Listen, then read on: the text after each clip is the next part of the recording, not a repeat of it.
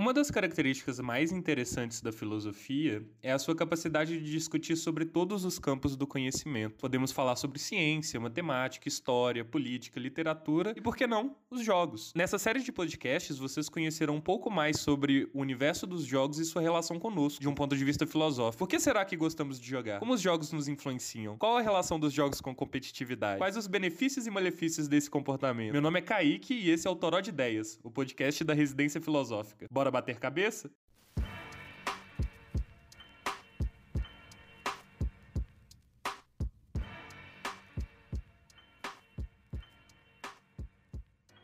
Com o avanço tecnológico recente, vemos um crescimento cada vez maior na popularidade dos jogos eletrônicos. Se antes as pessoas que jogavam pertenciam a um nicho muito específico, a popularidade da internet fez com que essa situação se modificasse. Hoje, vemos pessoas que jogam de todas as idades, gêneros, classes sociais e nas mais diversas plataformas, como computadores, videogames, tablets e celulares. Mesmo que você, particularmente, não goste muito de jogar, é bem provável que você conheça alguém próximo que passe horas na frente de uma tela, seja o irmão, um primo, um amigo, um namorado ou namorada. Mas afinal, qual é a graça dos jogos? Um dos principais fatores que tornam os jogos uma mídia única, diferente do cinema, da música e das artes, é a sua interatividade. Quando jogamos, tomamos um papel ativo na aventura e podemos influenciar diretamente os eventos do jogo, em maior ou menor escala. Podemos escolher que o personagem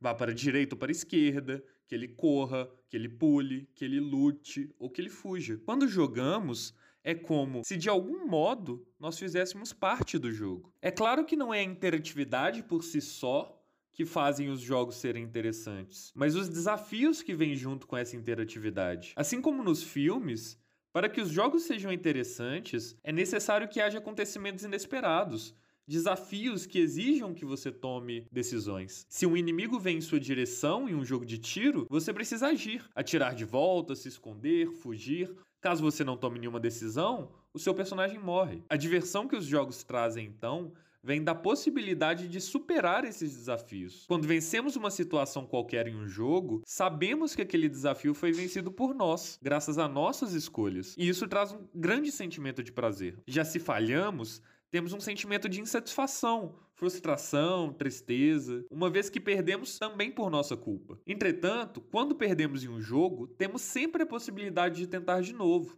até acertarmos. Ao invés de desistirmos na primeira tentativa, pensamos: o quê? Como eu morri desse jeito? Não é possível. Eu vou tentar até conseguir.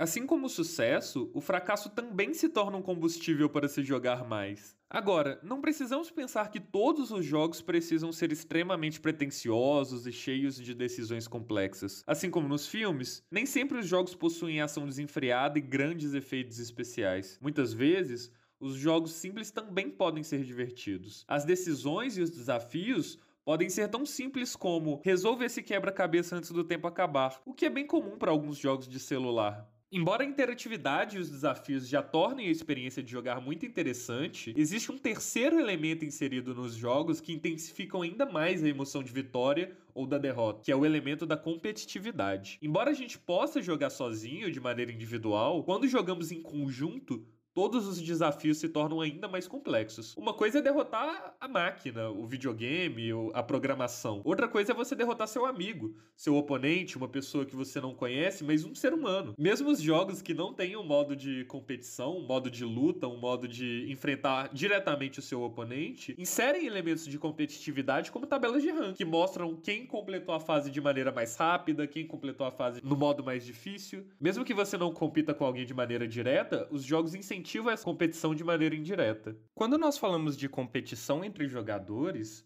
nós temos que lembrar que um dos lados irá vencer e o outro irá perder.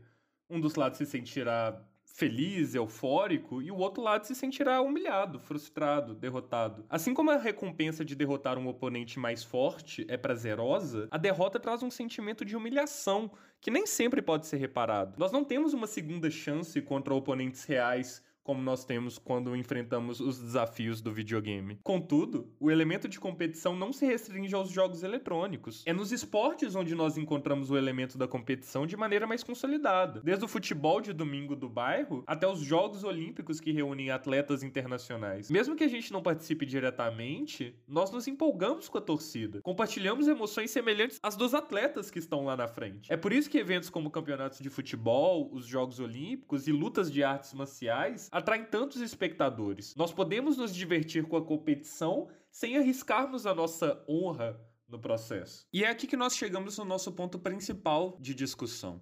De algum modo, quando nós competimos, nós estamos fazendo uma avaliação. Uma avaliação de quem nós somos e de quem o nosso oponente é. Se nós vencemos, o, o, conflito, o desafio, a partida, nós dizemos para nós mesmos: Meu Deus, eu sou incrível, eu sou o melhor, eu sou o vencedor. Ao passo que, uma vez que nós somos derrotados, nós nos consideramos fracos, desmerecedores ou pouco honrados. A maior parte das pessoas sabe lidar com essas emoções, lidam com elas de maneira passageira, mas outras acabam internalizando essas emoções ao ponto de modificarem a sua própria personalidade. É só pensarmos em atletas que são extremamente talentosos, mas que se tornam arrogantes, egoístas e individualistas.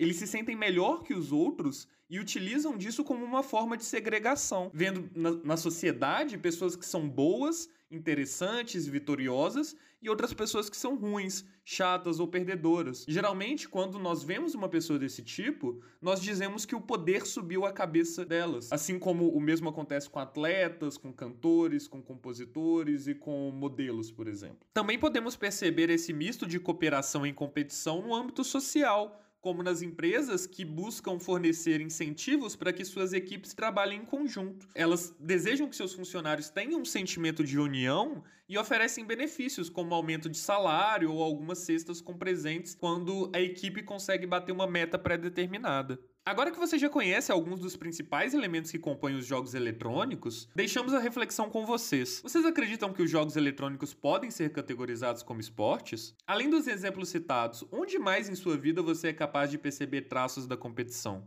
Você consegue perceber outros elementos positivos ou negativos acerca da competição social? Caso vocês tenham gostado do assunto e tenham interesse em se aprofundar mais, não deixem de conferir nossos materiais de apoio, com referências e complementos aos assuntos abordados. Também fiquem ligados para os próximos podcasts do Toró de Ideias. Aqui quem fala é Kaique e obrigado pela companhia.